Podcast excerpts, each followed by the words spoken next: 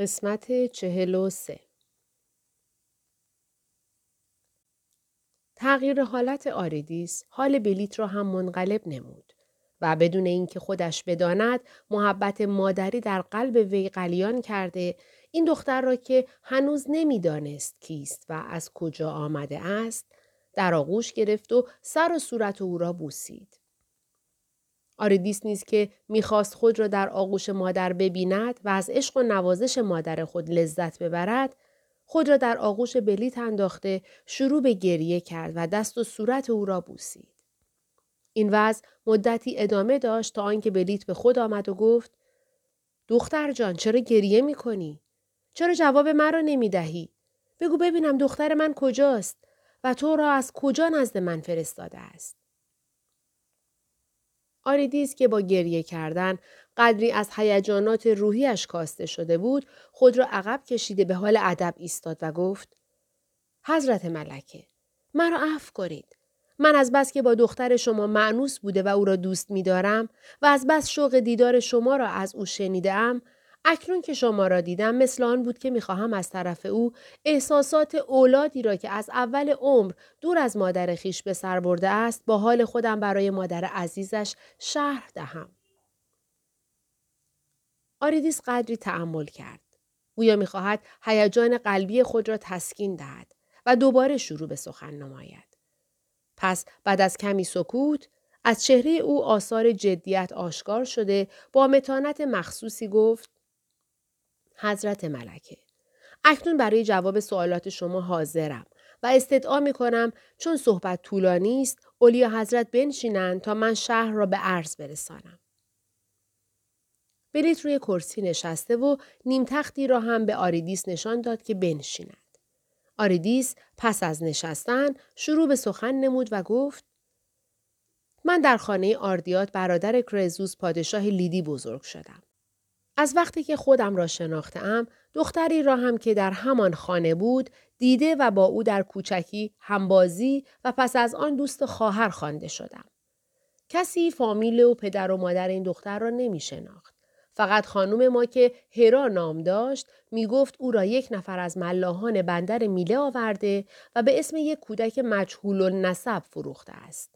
اگرچه این دختر به عنوان یک کنیز مجهول و نسب در خانه آردیات زندگی می کرد و حتی کنیزان و غلامان خانه او را به نظر حقارت می نگریستند ولی طولی نکشید که به خاطر هوش و لیاقت و آثار نجابت توجه خانم ما و دخترش جوپیتر را به خود جلب کرد و در سن ده سالگی پیش خدمت مخصوص جوپیتر شد. پس از مدتی محرم اسرار او گردید. ولی با وجود این همه ترقی که مخصوصا در ممالک لیدی و یونان برای اشخاص مجهول و نسب غیر ممکن می باشد باز هم به خاطر اینکه پدر و مادرش معلوم نبود همچنان اندوهناک و غمگین می نمود. همیشه در این باره با من دردمندانه صحبت می کرد. بالاخره روزی در این مورد با جوپیتر صحبت کرده و اون نظر کرد اگر مقصودی که در نظر دارد حاصل شود برای پیدا کردن فامیل این دختر از هیچ گونه اقدامی مزایقه ننماید. پس از مدت کوتاهی به مقصود خود رسید و بنا شد که با این دختر به معبد آپولون که در جزیره دلس است رفته به نظری که کرده بود وفا نماید و قربانی خود را تقدیم معبد کند. و سپس به شهر سارد برگشته و مشغول جستجوی نسب این دختر شود. به خاطر همین کار به طرف جزیره مزبور حرکت کردند. من نیز در این سفر با آنها همراه بودم. در بین راه که به کشتی سوار شده و می رفتیم، با افراد داخل کشتی صحبتی پیش آمد که به ماجرای طوفان‌های دریایی ختم شد. از ناخدای کشتی که پیرمردی مهربان بود خواهش کردیم از طوفان‌هایی که دیده است برای ما حکایت کند. ناخدا ماجرای طوفانی را برای ما حکایت کرد که مدعی بود مانند آن را ندیده است. خلاصه آنچه بر ما حکایت کرد این بود. مسافرین کشتی من در آن وقتی که از شاهزادگان کلده بود که با همسر و دختر کوچک خود از یونان می آمدند و و به تفصیل برای ما حکایت کرد که چگونه شاهزاده غرق شد و زن و دختر او هر یک به طوری معجزه آسان نجات یافتند.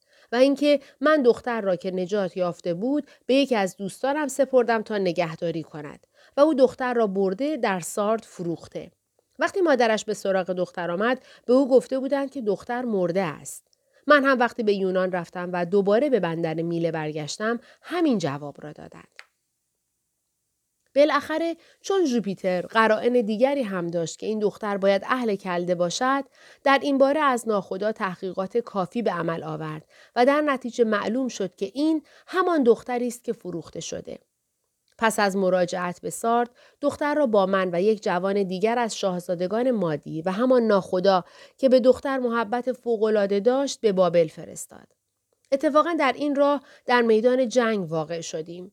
جوان مزبور در نتیجه یک بی احتیاطی مجروح شده سربازان یونانی او را در عرابه گذاشتند و آن دختر را که یکی از سرداران مادی سرپرستی نموده به طرف اکباتان فرستاد.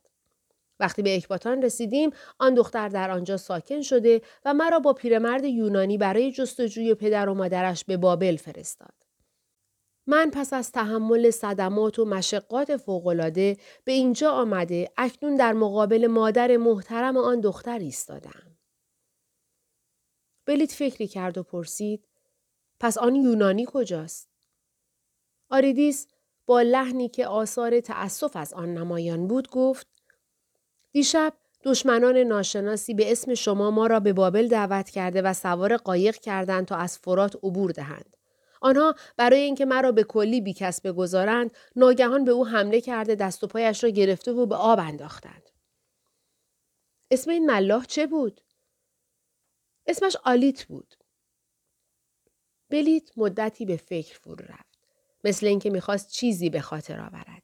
مشغول فکر کردن بود و در صورتش آثار مختلفی پیدا شد. گاهی غمگین به نظر می آمد و گاهی تبسم می کرد.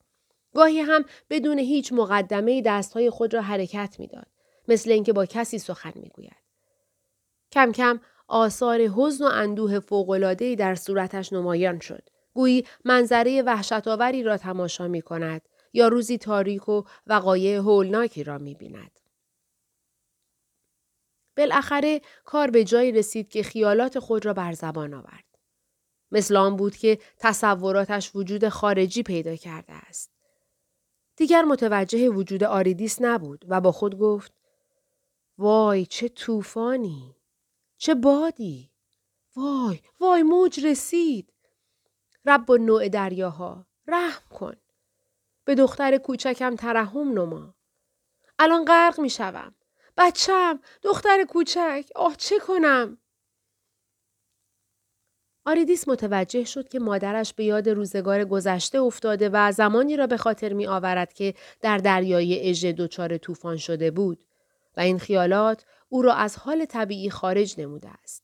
پس برای آنکه مادر خود را از این خیالات دور نماید از حوزی که نزدیک او بود مشتی آب برداشته به صورت بلیت زد و با خود فکر کرد که چرا مادرش به این حال افتاده و به جای سرور و شادمانی مثل اشخاص معیوس و بیچاره خاطره های وحشت انگیز به سراغش آمده است.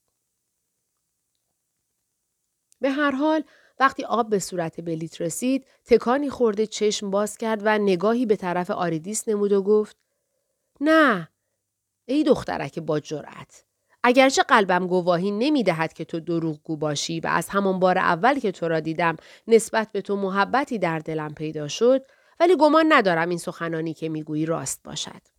فکر نمی کنم که روزگار پس از آن همه مصیبت به یک بار اینطور تغییر عادت داده دختری را که از من گرفته و من به مرگش یقین کرده و مدتها برای او گریه کردم دوباره به من برساند. آریدیس فهمید که برید سخنان او را باور نکرده و از یأس و نومیدی به این حال افتاده است. پس جلو رفته دست مادر را گرفت و با جدیت گفت حضرت ملکه من به یقین عرض می کنم که دخترتان زنده و اکنون در اکباتان است. من حاضرم که زندگانی خود را برای صدق گفتم بدهم که اگر دروغگو باشم خون من بر شما حلال است. بلیت با سخنان آریدیس که به جدیت و تا اندازه ای با صدای بلند ادا می شد از حالی که در آن بود به کلی خارج شده از جای برخاست و دست آریدیس را گرفت و گفت ای دخترک تو اگر دوست دختر من هم نباشی میهمان من هستی. من با این سخنان تو را اندوهناک و افسرده کردم. برخیز تا با یکدیگر در این باغها گردش کنیم. بلکه هم به واسطه تفریح در این مکان افسردگی تو از بین برود. و هم مفصلا در باب این مژده‌ای که برایم آورده ای صحبت نماییم. آریدیس نیز برخواسته با مادر خود صحبت کنان در باغهای واژگون مشغول تفریح شدند. با اینکه حواس آریدیس به مادر و سخنان او بود اما چون این باغها یکی از عجایب عالم به شمار می روند، توجه او را به تماشای مناظر حیرت انگیز خود جلب کرده و سبب شده بود تا او از مادر خود در مورد این بنای عظیم توضیحاتی خواسته و سوالاتی نماید. بلیت نیز مفصلا برای او شرح داد که پس از خرابی نینوا پایتخت معروف آشوری فقط باغات و قصرهای باشکوه آن پایتخت ورد زبانها بود و نبوکت نصر این باغها و قصرها را بنا کرد و پایتخت خود را طوری زینت داد تا نینوا و قصرهای رفیع آن از خاطره ها محو شود. آنها پس از آنکه قدری در باغ گردش کردند و آریدیس نیز این باغ را دیده و بعضی از قصرها را که بی ترتیب هر یک در جایی ساخته شده بود مشاهده کرد از پله های بسیار عریض و کوتاهی که در سمت مغرب باغ واقع بود بالا رفتند تا به طبقه دوم رسیدند. قصر بلیت در طبقه اول بود یعنی در اولین باغ هوایی. اطراف باغ طبقه اول ای داشت تقریبا 15 متر و بقیه باغ به وسیله ستونهای مرتفع سنگی سقفدار شده بود. آریدیس همین که از پله ها بالا رفت باغ دیگری دید که در آن درختهای گوناگون از میوه و گل و غیره کاشته و خیابانها، چمنها، حوزها و قصرها را درست کرده بودند. این طبقه نیز حاشیه‌ای داشت که از هر طرف حدود دوازده متر بود و سقف نداشت. البته بقیه باغ مثل باغ طبقه اول دارای ستونهای مرتفع سنگی بود که سقفی را بر سر گرفته و یا به عبارت دیگر باغ بسیار بزرگی را که دارای قصرهای متعدد بود در هوا نگه داشته بود. آریدیس آنجا را تماشا کرده از پله های شبیه به پله های طبقه دوم بالا رفته به طبقه سوم رسیدند. پس از گردش در آنجا به مرتبه های بالاتر رفتند تا به طبقه هفتم که دیگر سقفی نداشت رسیدند. این باغهای هوایی یکی از عجایب دنیای قدیم بود زیرا در مملکتی که سنگ کمیاب بوده و سلاطین سنگ یک پارچه و ستونهای سنگی را به عنوان هدیه به معابد تقدیم می کردند، این بنا دارای هزاران ستون سنگی و هفت طبقه بود که هر طبقه را تعداد زیادی از ستونها نگه داشته ارتفاع هر یک از طبقات به 350 قدم می رسید. و در هر طبقه به قدر کفایت خاک ریخته بودند تا انواع نباتات از درختان میوه و گلها و سبزه ها در آن رشد و نمو نمایند. در این باغ آب را از فراد و به وسیله تلمبه های مخصوص به طبقه بالا و بالاتر برده و در آبنبارها و حوزها ذخیره می کردند تا در وقت نیاز درختان و نباتات را با آن آبیاری کنند. این سقف ها را ابتدا با چوب و نی و سپس با آهک پوشانیده و روی آن را یک لایه سرب مذاب ریخته بودند تا آب نفوذ نکند و روی آن به قدر کفایت آب پهن کرده بودند تا بتوانند روی آن درخت کاشته یا قصر بنا کنند. قصرهایی که در هر طبقه بنا شده بود دارای اتاقها و سالن‌های متعدد بودند که با فرشها، پردهها و نقاشیهای زیبا زینت شده و کارهای بهترین استادان بابل را نمایش می‌دادند. در بیشتر وقت سال مخصوصا در بهار که درختان همه سبز و انواع گلها باز شده و تمام بناها و دیوارها گل پوش می شدند این باغها مثل آن به نظر می آمد که هر یک در هوا به فاصله 300 قدم بالاتر از دیگری ایستادند. غالبا عطر گلهای این باغ تا مسافت زیادی از اطراف را معطر می نمود. در این باغها انواع میوه ها و گلها پرورش می یافت. در طبقات پایین و در هواشی نباتات و درختان گرمسیری و در طبقات بالاتر و زیر سقفها درختان و نباتات سردسیری کاشته می‌شد و در تابستان بین النهرین که گرما به بالاترین حد خود می رسید، ساکنان بعضی از قصرهای این باغ ابدا احساس گرما نمی کردند. آریدیس وقتی به طبقه هفتم رسید نگاهی به اطراف نموده خود و این مکان را مثل آن دید که در بالای کوهی مرتفع برآمده باشد. بلیت آریدیس را درون قصر برد و بر حسب تقاضای او روی بام قصر رفتند. آریدیس به اطراف نگاهی کرد و از دور دیوار حصار بابل را دید که به شکل مربع جلگه وسیعی را احاطه کرده و رود فرات از سمت مغرب وارد این محوطه شده است. رود خط سفید و عریض پرپیچ و خمی تشکیل داده بود که در بعضی نقاط در پشت قصرهای عالی و درختان بلند از نظر پنهان می‌شد. در بیشتر نقاط آن موج آبهای آن معلوم و کشتیها و کرجیها در سطح آن مشغول حرکت بودند. در شمال محوطه شهر کوتا را از دور مشاهده کرد که باغات و مزارع اطراف آن را احاطه کرده و گنبد معبد نرگال در وسط آن سر به فلک کشیده است. در سمت جنوب محوطه شهر مقدس بورسیپا را دید که برجهای معابد آن از دور نمایان بود. مخصوصاً برج معبد معروف بل رب نوع موسوم به آزیدا که به برج بابل مشهور است و با رنگهای هفتگانه خود تابش مخصوصی دارد.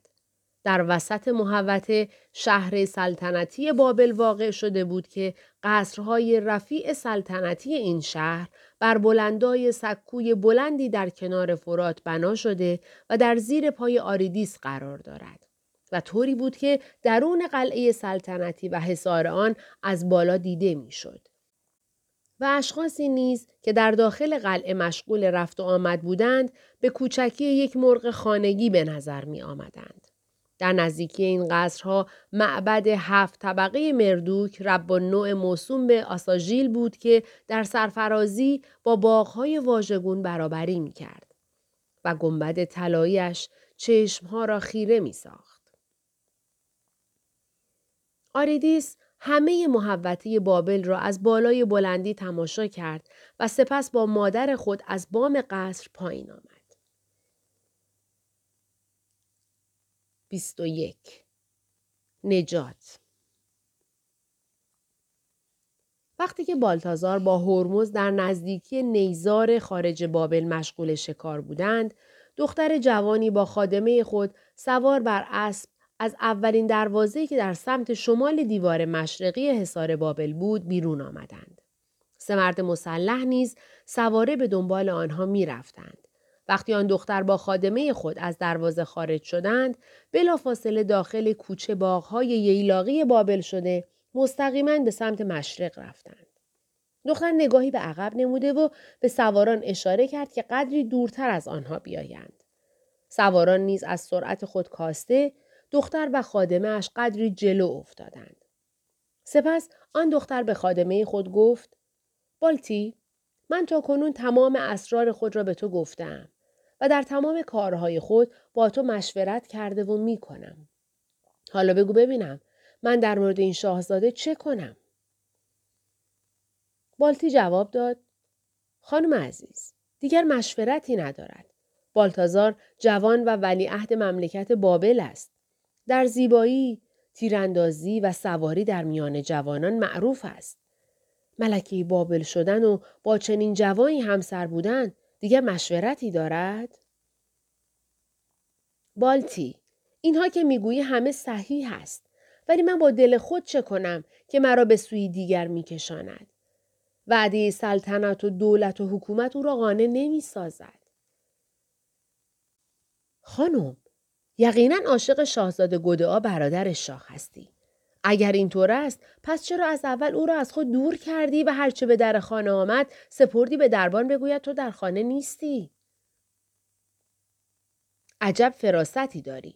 من بارها گفتم که حیف از این اسم که برای این جوان انتخاب کردند چون گدعا یکی از سلاطین نامی و قدیم کلده بود که پادشاهی شهر لکش را داشته و جنگهای زیادی کرده. یادگاری های فراوانی را نیز از ابنیه باشکوه از خود به یادگار گذاشته و شاهنشاهی تمام کلده را دارا شده است.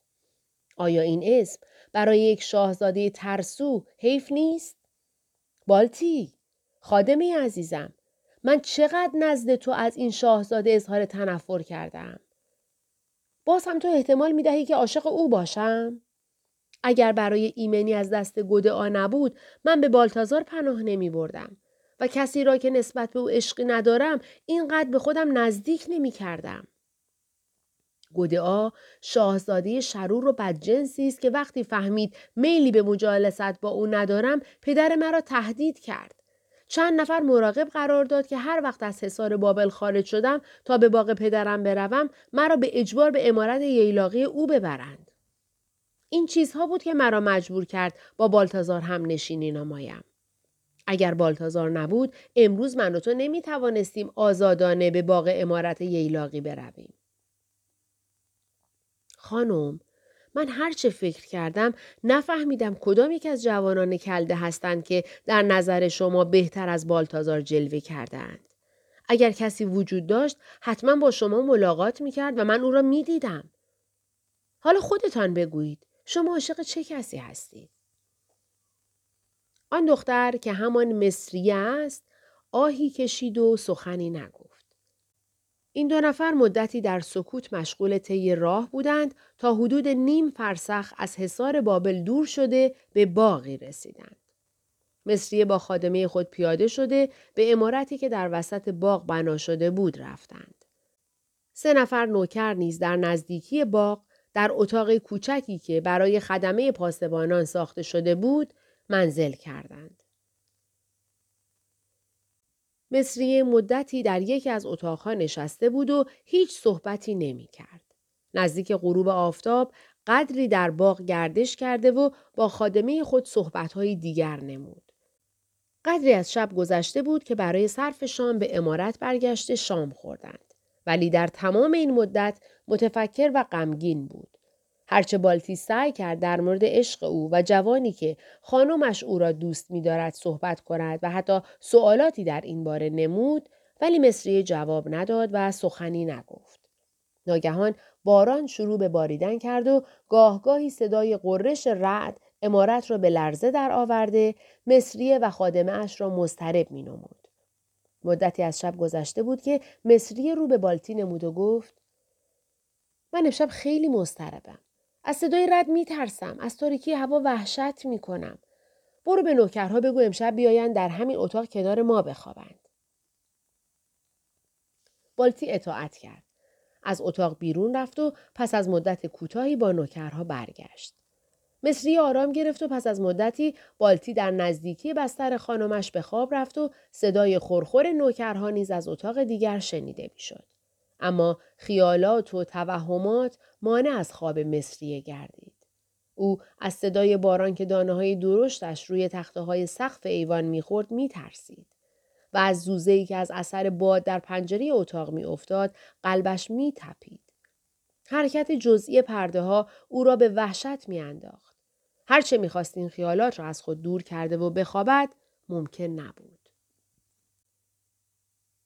مدتی از شب گذشته و این دختر در بستر خود به این سو و آن سو میقلتید که ناگهان از اتاق نوکرها صدای فحش و دشنام به گوش رسید. درست گوش کرد و متوجه شد که کسی می‌گوید دست و پای اینها را ببندید. سپس صدای دشنام و التماس آمیخته با هم شنیده شد. طولی نکشید که در اتاق مصری نیز باز شد و شخصی که چراغی در دست داشت داخل شد. مصری حراسان از جای خود برخواست دست و پایش از ترس می لرزید. قلبش به شدت می تپید. در این لحظه بالتی نیز بیدار شد و شروع به داد و فریاد کرده نوکرها را صدا می‌زد. مصریه در روشنایی چراغ صورت آن شخص را نگریسته و متوجه شد که گدعا عموی بالتازار و برادر شاه می باشد.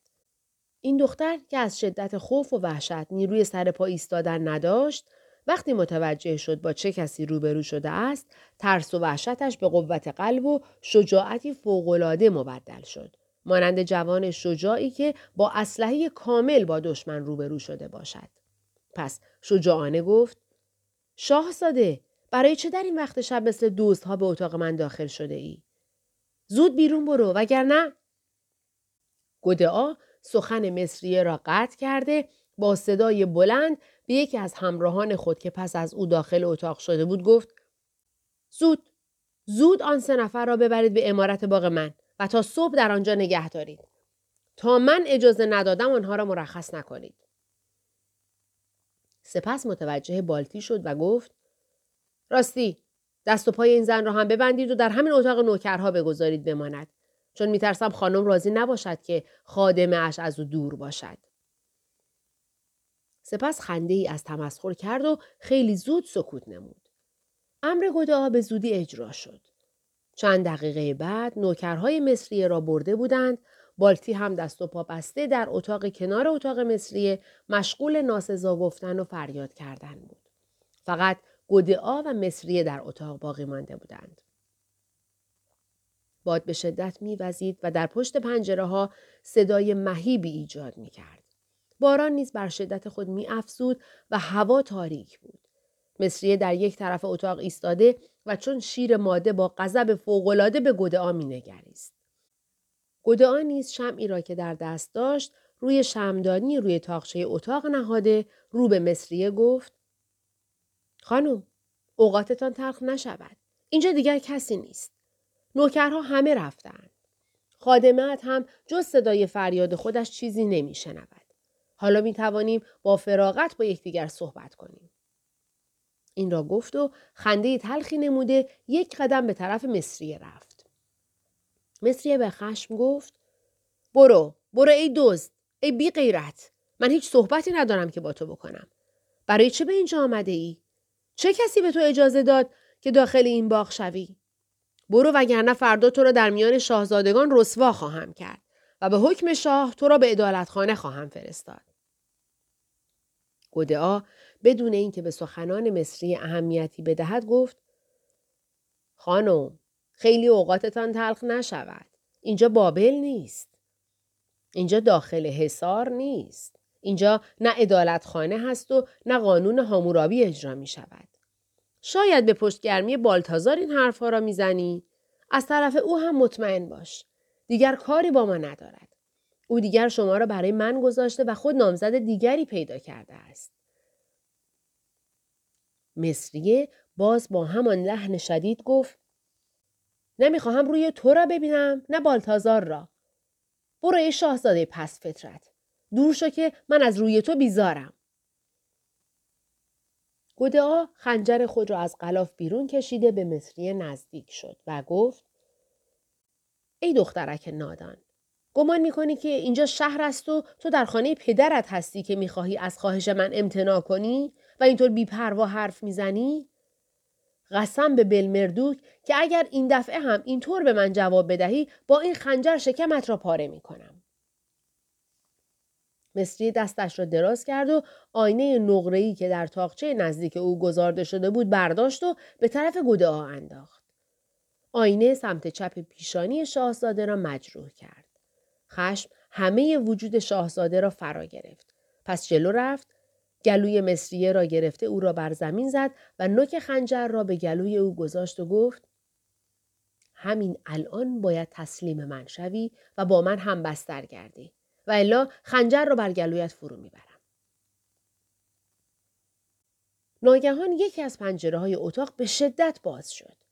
هنوز گدعا روی خود را به آن طرف بر نگردانده بود که دستهایی قوی از عقب بازوی او را گرفته عقب کشید بازوی او طوری فشرده شد که خنجر از دستش افتاد در این وقت شخص دیگری از پنجره اتاق وارد شد آن دو نفر دست و پای شاهزاده را بسته به پایین امارت بردند و در زیر زمین محبوس نمودند. این کارها همه در مدت خیلی کمی اتفاق افتاد. طوری که مصریه نتوانست نجات دهندگان خود را شناخته و متوجه شود که آنها چه کسانی بودند. وقتی او از جای خود برخاست به اطراف نگریست کسی را ندید زیرا آن دو نفر گدعا را به طبقه پایین امارت برده بودند.